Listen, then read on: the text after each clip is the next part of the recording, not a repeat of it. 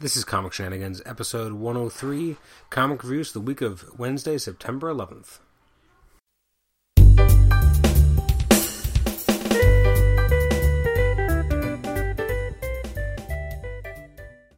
Welcome to Comic Shenanigans. This is episode 103, Comic Reviews for Wednesday, September the 11th. I'm Adam Chapman, your host, and welcome to the show.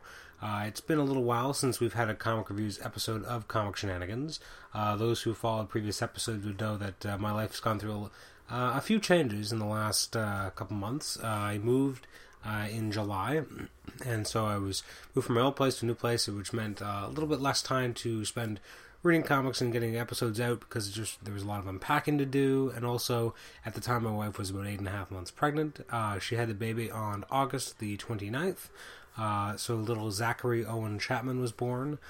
So as you can imagine, I've been quite busy after that. So I think the last reviews episode I had was, I'm just looking back right now, I think it was episode 101, which was the August 14th episode. Sorry, it went up on August 19th.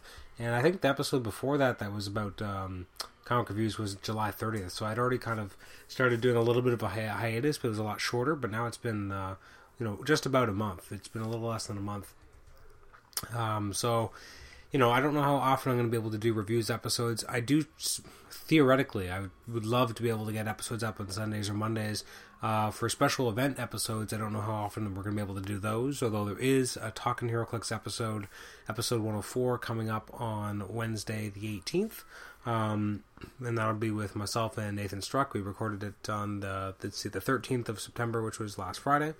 So I do hope to have more episodes coming up in the future, but obviously my new responsibilities as a father make it a little bit harder to do so. Not only that, even if I have time to actually record an episode like I do have today, I didn't have a chance to read a lot of books that came out this week. So the actual amount of books that I didn't get to talk about, look at, are pretty large. And I've missed a lot of big releases that have been over the last few weeks. There's been issues of Infinity, Villains, Forever Evil started. We've had the Villains Month has been happening as well. So there's been a lot of stuff I've kind of missed out on. And a lot of the comics I just flat out haven't even had the time to read them. So the last few weeks I'm still kind of catching up on stuff that I missed out on. DC made it a little bit easier in some cases because, I mean, I feel like some of the books, they'll have more connections than maybe we realize to Forever Evil and taking place around Forever Evil #1. But maybe they're not necessarily as important, but at least they have a little bit more grounding in terms of what they're focusing on. Anyways, I'll just jump right into it. This week I'm looking at Action Comics number 23.2, which is the Zod issue. Before I go forward, there is a little bit of some sound effects in the background as my basement doesn't have a door, and my basement, when I don't have company, is usually going to be the studio that I'm going to be using, theoretically, for reviews episodes, so there will be a little bit of bleed noise coming from upstairs, but it should be relatively minor in the background. So the first book I'm looking at is Action Comics, as I said, 23.2, which is the Zod issue. Now, I guess this is an important issue because we're kind of getting to know what Zod looks like in the New 52. I have to admit, I haven't read a lot of where Zod may have shown up in other places, because obviously with the Hell on Earth stories, etc., there's been a lot more storylines looking at the past of Krypton. So I actually can't really say much about like what we've seen in the past already with regards to Zod. That being said, It really wasn't my favorite issue. I thought a lot of it was... It reminded me at times of the Thanos Rising storyline in terms of you had this young kid who's a little bit misunderstood but a little bit messed up, and his family, and... obviously it's a lot more to it than that. There's only a very glancing surface similarity, but it did definitely stick in my mind. So Zod in this world, he's very merciless. He's, he's a survivor though. He's all about, war and destruction. I actually kind of prefer, I was wondering if they would do instead, a version of Zod's history that looked more like the Man of Steel movie that just came out, because it would make sense to kind of, hew that close to, that version of continuity, especially because, a lot of people watch Man of Steel. So, but instead we get something a little bit different here. Greg Pak wrote it. I do not think this is his best work at all. Artwork's by Ken Lashley. I wasn't that impressed with the artwork either. I found the issue a bit of a chore. I didn't I thought this could have been a lot more interesting. I don't like this version of Krypton either. Like, there's been a lot of different reinventions of the world of Krypton and the House of El, and like every major facet of the Kryptonian story has been told many, many times, and it's always been told in slightly different ways. And this is probably one of the versions I'm least interested in. I just found it very boring, not all that engaging, and I was kind of ready for the issue to be over. There's certain elements with the idea that Zod being Survivor was kind of interesting, but then the prolonged elements of the dragon thing people and the artwork really being not that good. I was originally going to give it a 6, but the more I'm thinking about it, the more I'm thinking, it's more of a 4. I'll give it a 4 out of 10. It just felt like it didn't need to happen, and that's not good. Next up, I said the creative team. Next up is Aquaman 23.1, which is the Black Manta issue. This was really, really good. I was surprised at just how good it was. Black Manta, at the end of, I guess the other storyline, he's in, I guess, Belrev, or he's somewhere. He's locked up, and Amanda Waller wants him to join the Suicide Squad, and the idea that she kind of puts to him is, what do you have to live for? If you do end up killing Aquaman, you were a treasure hunter, now you're an Aquaman hunter. If you do manage to kill Aquaman, what are you going to do then? And that's kind of the question she puts to Black Manta. And I like the version of Black Manta that Geoff Johns has given us in his own in the Aquaman book, because the idea of he more or less was the reason why Aquaman's dad died, and then Aquaman went gunning for him, but ended up killing Black Manta's father, making it a very personal battle that they basically have killed each other's fathers. Aquaman seems to have let it go in some ways, in that he's not hunting for Black Manta, but Black Manta has made Aquaman's death and destruction his number one priority in life because of what happened with their fathers. Geoff Johns and Tony Bedard plotted this issue. Tony Bedard wrote it, or at least did the words as it's credited. Clon Sate O'Bain did the pencils and inks. I don't know this artist, but I think he did actually fairly a fairly exemplary job. I thought it was really good artwork. And Carlos M. Mangual and Taylor Esposito did letters with blonde on colors. This was really strong and interesting because it takes place in and around what happened in Forever Evil 1, and you have Black Manta escape with everyone else, and he gets his personal effects, his armor, and he goes to he goes to Happy Harbor, and he sees the Crime Syndicate discussing, and he sees everything that's going on there, and it's basically this idea of, who is he without Aquaman being alive, with Aquaman being dead. He actually gets Aquaman's trident, which is pretty big for Black Manta. When Ultraman tries to basically blot out the sun with the moon, it creates an atmospheric shift, and it creates these massive change to the tides, which is a great... a smart way of saying of an event that happened in a big event book, and showing how that it's portrayed as almost a minor thing in the actual Forever Evil, but here it's actually quite important because it creates this huge tidal waves. Anyways, Black Manta's father's resting place is his skeleton, and in his grave is all disrupted and blown away, and Black Manta narrowly survives, and when he finally survives, he kind of comes up to the ground, and he's like, he's thinking about what more he can be, where do you direct the hate, and basically he's ready to fight the Crime Syndicate because of what they did. It's interesting because Black Manta isn't really a villain, he's a treasure hunter, he's a glory hog in that way, but really his fight is only against Aquaman because of this personal journey between the two, because they're responsible for killing each other's fathers. So he's not an out and out villain, it's very much personal, but he's not trying to be this horrible villain like the Crime Syndicate. So apparently Black Manta's war against the Crime Syndicate unfolds in Forever Evil. I am interested to see how that goes. This was extremely well written. I thought it was a really tight portrayal of the character. I would recommend this easily to most people. This is a very strong, enjoyable issue. I gave it a 9 out of 10. It's exquisite. Great work from an artist I've never heard of, and this is just great. Next up is Avengers number 19. So Avengers and New Avengers basically function like elements of the Infinity storyline. As much as the Infinity is the main story, you kind of need to read Avengers to get more of what's going on. This was an extremely well done issue. Not a big surprise. It continues to be, Hickman's run in Avengers continues to be really something special. I mean, I really liked his Fantastic Four. I do think his Fantastic Four was more intimate. It was more about a smaller cast of characters, and although he added a lot of characters as well, it felt always, as much as he had very big concepts and he had a lot of long-ranging plans, it never felt too big. At times, his Avengers can look very big and very like, what the hell just happened? It's not a knock against it. It at times can be difficult to understand what the hell just happened. But it's really, really good. There's some great stuff with, as the gardeners get the builders get closer. There's, Jason of, basically Starlight's father tries to sell out the humans and it doesn't go so well for him. This is just an excellent issue. Lionel Francis Hughes in artwork, Jonathan Hickman writing. I love the little title pages that break up the issue. I love the Carol Danvers part as she tries to go up against the builders and their armies. When they get, captured, seeing what happens there, seeing the Galactic Council, seeing how they interact as well, which is really interesting stuff. Really dug this, and you might have heard my cat in the background has decided to parade around the microphone here. This was just a really good issue. Really interested to see what happens next. It definitely leaves the heroes in a very precarious spot as they are targeted by the builders, because now the builders know where they are because of Jason's stupidity, and I can't wait to see what happens next. This should be really exciting. I give it a 9 out of 10. It has not been a bad book. It has only been a good, entertaining book, and I can't wait to see what happens next, really. I mean, it's that good.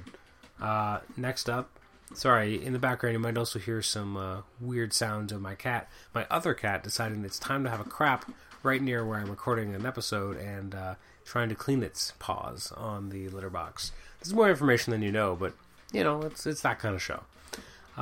Next up, so that's 3 books down. We have, so far we have 1 4 out of 10 and 2 9 out of 10s. That's pretty good so far. Next up is Avengers Arena, number 15. I'm gonna kind of miss this book, but at the same time not, because, I don't know, it's just an odd book. I still enjoy it. I just, at the same time, it's a book that's very finite in nature, so it's time for it to be over soon. Artwork is by Kev Walker. It's written by Dennis Hopeless. Continues to be quite interesting. I like seeing you have more of I forget his name now, the Bloodstone kid having turned into a demon. You have everyone trying to struggle to figure out how to stop this. You have the fish woman, I forget her name, but she basically, we have a nice examination of her past, her history, and how she wants to basically save this man that she's in love with, and it's really, really interesting. And something bad really happens to her, and unfortunately she's dead, or it appears to be she's dead, and Aiden is really upset about it. I believe it's Aiden. Anachronism, I guess, is his name. Surprisingly emotional, very strong, much better than, again, I'm always surprised by this series. Each and every issue, it's as if I'm hugely surprised that it's entertaining, even though the issue before was good. So, I mean, this was really good. The artwork by Kev Walker is fantastic. It's definitely building up to some sort of crescendo. It probably could have gone on longer. I feel like it's almost going to feel a little rushed when it gets to the ending, but I also don't want it to go on too long either. So this is really good. It's very entertaining month in and month out. So I was an 8 out of 10. Next up is Batman and Robin 23.2, Court of Owls. I give it a 7.5 out of 10. One thing actually I want to touch on, because I haven't talked about it because I haven't been doing any of these reviews episodes, it's really, really stupid that DC screwed up and none of the creative teams for any of the books during this Villains Month show up on the covers. That's really atrocious and really unfortunate, because, I mean, the creators deserve to have their work recognized, and because they screwed up with the 3D covers, that didn't end up happening, so it's really unfortunate. This issue is good. It's just not the strongest. It definitely doesn't feel like it feels like a Batman issue as opposed to a Batman and Robin issue, in terms of how it's written, because it's very much a Court of Owls. I mean, it's right there in the title, it's a Court of Owls issue. It's written by James Tynion IV.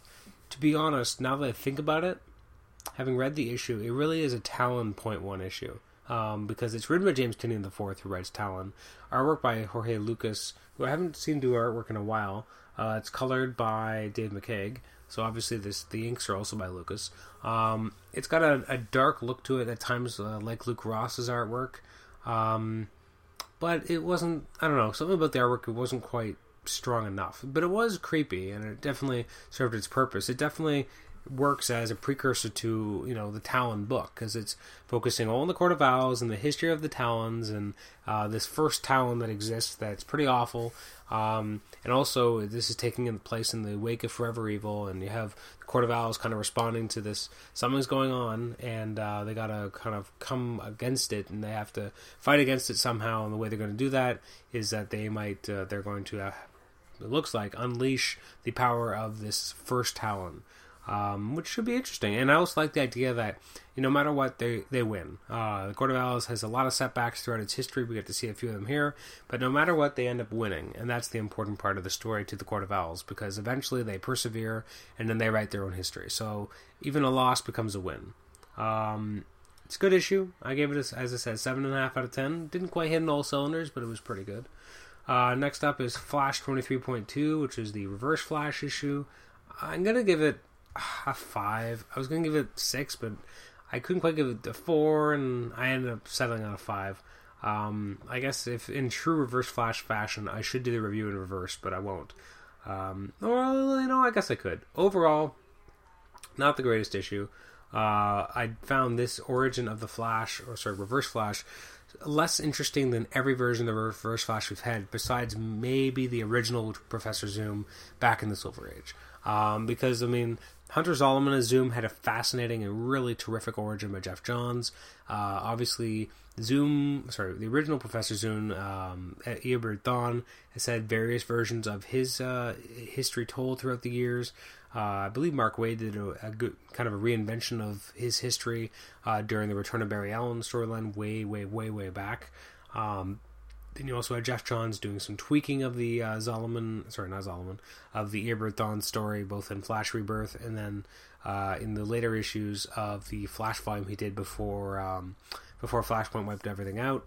And now we have a new Reverse Flash, and I found it to be the most generic of all the Reverse Flash origins. Him being Daniel West, I kind of feel like it's just a bit of a finger to the fans, because it's not the West we want. If we want a West to be a Flash of any kind, we want it to be Wally West, and we want him to be the Flash or Kid Flash or something. Instead, we have Daniel West being the Reverse Flash, and the storyline, I just found it was it didn't add a lot new, and even the way that he becomes the Reverse Flash didn't even make a lot of sense. Not that Geoff Johns' version of the negative Speed Force really made a lot of sense either, but at least it was a little bit more interesting. I like that at least this issue, as being a 0.2 issue, at least feels important to the overall Flash story, because it definitely ties into Flash 23 and 24. That being said, I just wasn't quite along for the ride. Scott Hepburn did an okay job in art, but it wasn't the strongest. Buccellato did a great job in colors, though, because that's just his thing. He's fantastic at it. Manipal and Buccellato wrote it together. I just wasn't that impressed.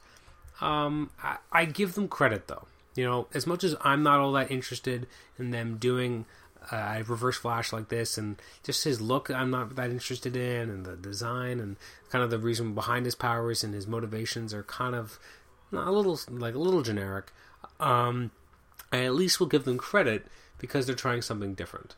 They are trying to get away from Eobard Thawne or Hunter Zolomon, because it'd be all too easy to just make it a new version of one of those characters with that name. Instead, they do try something different. I might personally not be a huge fan of it, but you know what? If I had never read Flash before, if I had never read anything but Reverse Flash, you know, maybe I would have felt differently. And I guess that's where I'm trying to come at it from a different perspective. It's not quite for me, but it's for someone else. I don't know who that is, but I'm sure that someone else is out there. They're reading the issue, hopefully, and hopefully they like it. It just wasn't quite for me. But, you know, it is what it is. That's what comics are. Not every comic is for everyone. This just wasn't quite for me. So I'm going to give it a 5 out of 10 as a result. Next up is Manhattan Projects, number 14. This is superb. I love Manhattan Projects. Some of the issues sometimes don't quite feel like they've hit the mark, but for the most part, I mean, issue 10 I wasn't a huge fan of because of what was going on in Oppenheimer's mind. Wasn't a big fan of the artwork or how the storytelling method seemed to take a huge U-turn and be totally different. This issue is very tragic but interesting that it's happening so fast, where you have basically the Manhattan Projects as we've come to know them, and everyone who's kind of in the Manhattan Projects and running the different projects that are associated, they all get taken out by the military. And then you realize that it's not just the military or this guy who's from Vietnam. It's really, it's all thanks to Oppenheimer himself, who has betrayed all those he used to work with. And it's quite interesting to see how it all works and seeing how they're treated now that they're both basically in prison. And it's interesting to see how, you know, they had so much hubris, and yet now they're all captured and done, and all thanks to Oppenheimer. And Oppenheimer is truly free now to do whatever he wants, which is just freaky. There's a lot of surprisingly emotional stuff in here, where whether it's Albert Einstein trying to have a moment of realization to confess to I forget his name, to Feynman, the truth about who he is and that he's not who he says he is, and he is very drunk as he does it, as he's being, you know, basically taken out with liquor poisoning. You have, it's very sad when I forget, it's one of the Russian ministers with the brain. He gets popped out of his containment suit, and then you have him trying to, I think it's Dalian, trying to protect the brain. Really interesting stuff. The sad parts with I believe it was Ustinov being very upset about the dog potentially being damaged. Now the dog is out there and confronting an alien race or an alien craft of some kind. We have more about all the different Oppenheimers kind of messing around and talking about what's going on with Oppenheimer. And then, oomph, we have a blue Oppenheimer. And he's still crawling around inside his brain. And he's just like, hello, Joseph, how are you? And you have this creepy shot on the last page of Joseph Oppenheimer looking really crazy and having a different color eye in each. Really interesting stuff with the colors. I cannot wait to see what happens next. Unfortunately, next issue is going to be like issue 10, I believe it was 10, where it's going to be another issue inside Oppenheimer's brain. Hopefully it'll be interesting. I wasn't a huge fan of the first time they did it, but maybe this time I'll be more interested. I give this a 9 out of 10, though. This is a fantastic issue. I cannot wait for issue 16, because issue 15 might just be another stopgap issue inside the brain, but not actually developing anything on the outside story. I want to know what the hell happens from here, because this great cast of characters, they're all in prison now. I want to know how they get out of it. I don't want to know how it works. This is great. A 9 out of 10. It was a good week for Hickman books. I think only 2 came out. Next up is Wolverine number 9. This is part of the Killable arc. I actually like this more than I expected. I gave it a 7 out of 10. I was expecting to like it, not at all. Just because I found that so far this arc is, not this arc, this run has been very all over the place. But I actually like this a lot more than I expected. The whole idea of Wolverine being killable, it's been done before. It's not that revolutionary. And you know he's not going to die, but we'll see. Paul Cornell wrote this, artwork by Alan Davis. There's some great parts in here with Wolverine deciding that he's going to go on his own, and Kitty knowing better and basically saying, like, I'm coming with you. There's no way I'm letting you take off. I know you can surprise other people, but I'm coming with you no matter what. And having this great fight against Batroc the Z Leaper, which was actually really entertaining. And just seeing Wolverine going up against Batroc and it actually being a lot closer than you'd expect normally was really interesting. And they're just an interesting pair. I just like Batroc a lot. He's never quite given his due, but he's always a fairly honorable villain, and I'm interested to see what comes from here. And what actually this end of this issue means, because Wolverine says, we're going home to the place where I was born. So what does that mean? The old Howlett Mansion? It's not the strongest issue. At times it's a little wordy, or I don't care a lot about the MacGuffin of the whole, about the whole virus, super virus thing. I don't care. I want it to be more of a Wolverine adventure, and when the focus is on Wolverine, it's a lot more enjoyable, but then when they take the focus away, it's not nearly as entertaining. I gave it a 7 out of 10, and the last book I had a chance to read this week, so as I said, this is a shorter week for the most part. I think this is only, maybe 10 books. 1, 2, 3, 4, 5, 6, 7, 8, 9. Only 9, so that's a short haul. X-Men number 5, which continues the Battle of the Atom storyline.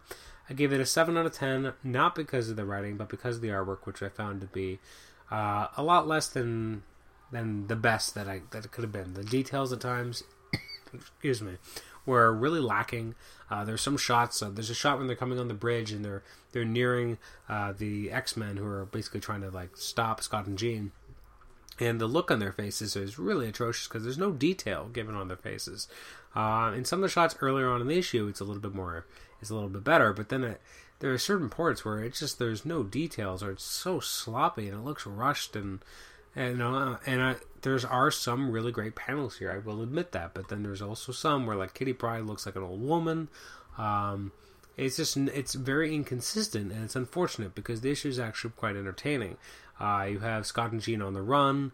They got caught by Wolverine and Storm, and then the future X-Men come, and they're basically being besieged on all sides, and they need to escape somehow. It's really entertaining just to see what's going on and how they're all handling this and how they're able to get out of here, and how it was just really interesting to see what happens. And at the end, where would you go? But you're going to go to the older Cyclops, because maybe he's the only one who can help in this case. It's an interesting reversal of fortunes to see the younger Cyclops and Jean having to kind of resort to going to the older Cyclops for help, but it's entertaining at the very least.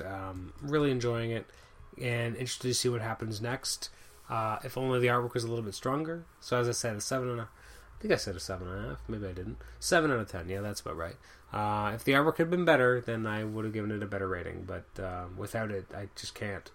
As for the creative team, this issue was written by... Let me just check the credits here. And I love the cover. It's fantastic. I believe that's a Frank Cho cover, but from the looks of it. And as I said, this was Battle of the Atom Chapter 3. Let's see. Why can I not find any credits anywhere? Interesting. This is the most uninteresting radio you could possibly listen to. Here we go. Brian Wood wrote it with David Lopez on artwork. Not a bad job with David Lopez, but could really use a lot better work. Brian Wood, on the other hand, does an exemplary job and really knocks this one out of the park. So, what did I not get a chance to review this week? Well, that's a lot of books. Strap yourself in, folks. This is a long list. Astonishing X-Men 67, Astro City number 4, Batman 23.2, The Riddler, Batman Arkham Unhinged, number 18, Batman Little Gotham, number 6, Batman The Dark Knight, 23.2, Mr. Freeze, Captain America, number 11, which is the new storyline now that they've killed off Sharon Carter, which I'm not a huge fan of, Deadpool, number 16, Detective Comics, 23.2, which is focused on Harley Quinn, who has an upcoming ongoing soon, Earth 2, number 15.2, Solomon Grundy, Fantastic Four, number 12, Fearless Defenders, number 9, Green Lantern, 23.2, with a focus on Mongol, Indestructible Hulk 13, Infinity Hunt number 1, or I guess Infinity : Hunt number 1, Justice League 23.2 with Lobo. I have no interest to read that. I'm not that upset about his new design, but I can understand why people hate it. Justice League of America 7.2, Killer Frost. There's a book I'm not interested in reading. Maybe I'm wrong though. Kick-Ass 3 number 3, Mighty Avengers number 1. Not that interested in reading it, but I should have read. I wish I'd had time to read it. This episode's already gone up much too late, 2 days late, so that's why. Smallville Season 11, number 17. Superman 23.2 with focus on Brainiac. If it's anywhere near as interesting as the Zod one, I will never read this. Teen Titans 23.1 with the focus on Trigon. Ultimate Comics Ultimates, number 30. And Uncanny X-Force, number 11. One question I do have for my listeners, and I would love to hear feedback on the HC Realms thread or somewhere, even if on emails. I'm interested, for those who are buying the DC comics, are you guys buying the same issues you would normally buy? If you're an Aquaman reader, are you picking up the 0.1 issues? If you're a Flash reader, are you picking up the 3 Flash titles that came out this month? Or are you only buying one? Or are you able to be selective in what goes into that process? I'm just interested to hear what people are doing, because obviously there's a lot of books that, if you just buy a Batman book or a Flash book, you're now buying a lot more books than if you would be on a normal basis. I buy Flash, now suddenly I'm buying 3 Flash books instead of 1. I'm just interested to hear what people are doing. Almost also interested to find out who's actually buying these 3D covers, who wants the 3D covers, and have you been allocated at your store? Are you able to get a hold of 3D covers? What are people's takeaway on those? Another question that I had, and now I'm blanking. For those who are on the Marvel side of things, in December, this list just came out recently, Amazing Spider-Man has, I believe, 5 issues coming out in December, as well as Superior Spider-Man coming out twice. Are you buying these books? I mean, they're basically 700.1, 0.2, 0.3, 0.4, 0.5. Where do you draw the line? Obviously, Amazing Spider-Man ended with issue 700. The new books appear to not be anything more than a celebration of Peter Parker, and it's very ambiguous as to, is Peter Parker actually back in some way, or what the hell's going on? So, I mean, for those who are fans of Spider-Man, who maybe used to buy Amazing Spider-Man prior to the switch over to Superior, will you be picking up these 5 one-shots, basically, is what they are? I'm just interested to hear what people are doing. Myself, I'm really on the fence, and I'm not sure. I feel like I forget the pricing. If they're $4 issues, I'm not spending an additional $20 in the month just because they decided that they can wring some more money out of me. But who knows? Maybe I'll change my mind depending on... I forget what the creative teams are, but I feel like I really got to flip through the issue in the store to fucking really make that decision, because that seems like an odd choice. On other news, I'm very sad that Venom is ending. Also, I'm very sad that Scarlet Spider is ending. Those are 2 books I've enjoyed for the most part, and now they're going to be gone, so that's... more books that are biting the dust, but I do give Marvel credit for running both Scarlet Spider and Venom probably longer than anyone would have expected. Venom especially, but Scarlet Spider, the fact that, 15 years ago, if I'd said I'm going to be reading a Scarlet Spider book, I would have been laughed in the face because, the Clone Saga was verboten, you don't mention it. And then suddenly, somehow they got an ongoing series going, so that's fascinating stuff. A little bit of a segment I'd like to add on episodes I do with reviews and stuff is kind of talking about things I've read recently or have been reading recently when not reading ongoings or new books. Recently I've gone back through, I was reading some of the Onslaught Saga because I have the trades. I have the Onslaught Complete Epic Collection, volumes 1 to 4, and the Prelude or Zero issue, or Zero volume rather. Part of the reason why I was reading it is also trying to, get into the mind frame of that time frame, because I'm a fan of collected editions that come out. I spend a lot of time on MarvelMasterworks.com. They have a forum there, and it's a lot of people dedicated to talking about, the Marvel Masterworks line, which I've never followed, so that in that way I don't actually follow that part of the discussion, but they also talk about omnibuys that are being released, and they also talk about upcoming collections and the mapping of collections and what issues they're covering, and I'm getting more and more into that because I find, as much as I like current comics, excuse me, I'm also a big fan of following the news on collections that are coming out of old material. Some stuff I there's an upcoming collection called The Road to Onslaught, Volume 1, and it has books from about the year before I started religiously buying Uncanny X-Men. We're talking about 1994, right after, 95, right after the Age of Apocalypse. You had X-Men Prime came out, and it launched all these new directions for every book, which was a smart way of doing it at the time, where you had every book get launched in a new direction. So that included, X-Force living, about to move back to the mansion, getting their old hideout trashed, Cable kind of doing a little bit of his own thing in certain ways, becoming more about the Ascani. You had the Uncanny X-Men confronting Gene Nation, as well as the Spectre of Onslaught, with the arrival of Juggernaut having had his ass kicked by Onslaught, and all this stuff was being set up in right after in X-Men Prime. This upcoming Road to Onslaught trade, which I'm really excited about, has I think 4 or 5, maybe 6 months of Uncanny and X-Men stories that happen right after Prime, and then with the expectation, I guess, being that Volume 2 would then bring us up to where the prelude to Onslaught trades basically started, so that you could basically read from, if you have the Age of Apocalypse trades, you can basically read from the Age of Apocalypse or Legion Quest right before the Age of Apocalypse, right onwards to Onslaught. I just like that they're filling in more and more of these collections, because I'm a bit of a collection junkie, and I like having everything on my shelf that I can start plotting out the history of these books. As being not an old school, but a long-time fan of the Marvel Universe, I'm a big fan of the history of the Marvel Universe and what continuity used to mean and what it used to be. So I'm a really big fan of these collections. Another thing I'm really excited about, and I don't know if anyone else in the world is, back in 1998, when the Heroes Return was happening, Iron Man saw the launch the relaunch of the Iron Man book by Sean Chen on art and Kurt Busiek writing it. Fantastic stuff, and it's actually been announced that there's an omnibus that just came out, and mine's actually on its way from Amazon as we speak. It's I think it's about 1,100 or 1,200 pages, so that's one of the big, thick omnibuses. Sometimes they're not that big. Sometimes they're about 900 pages, but sometimes they really push the count where it's around 1,200 pages or so.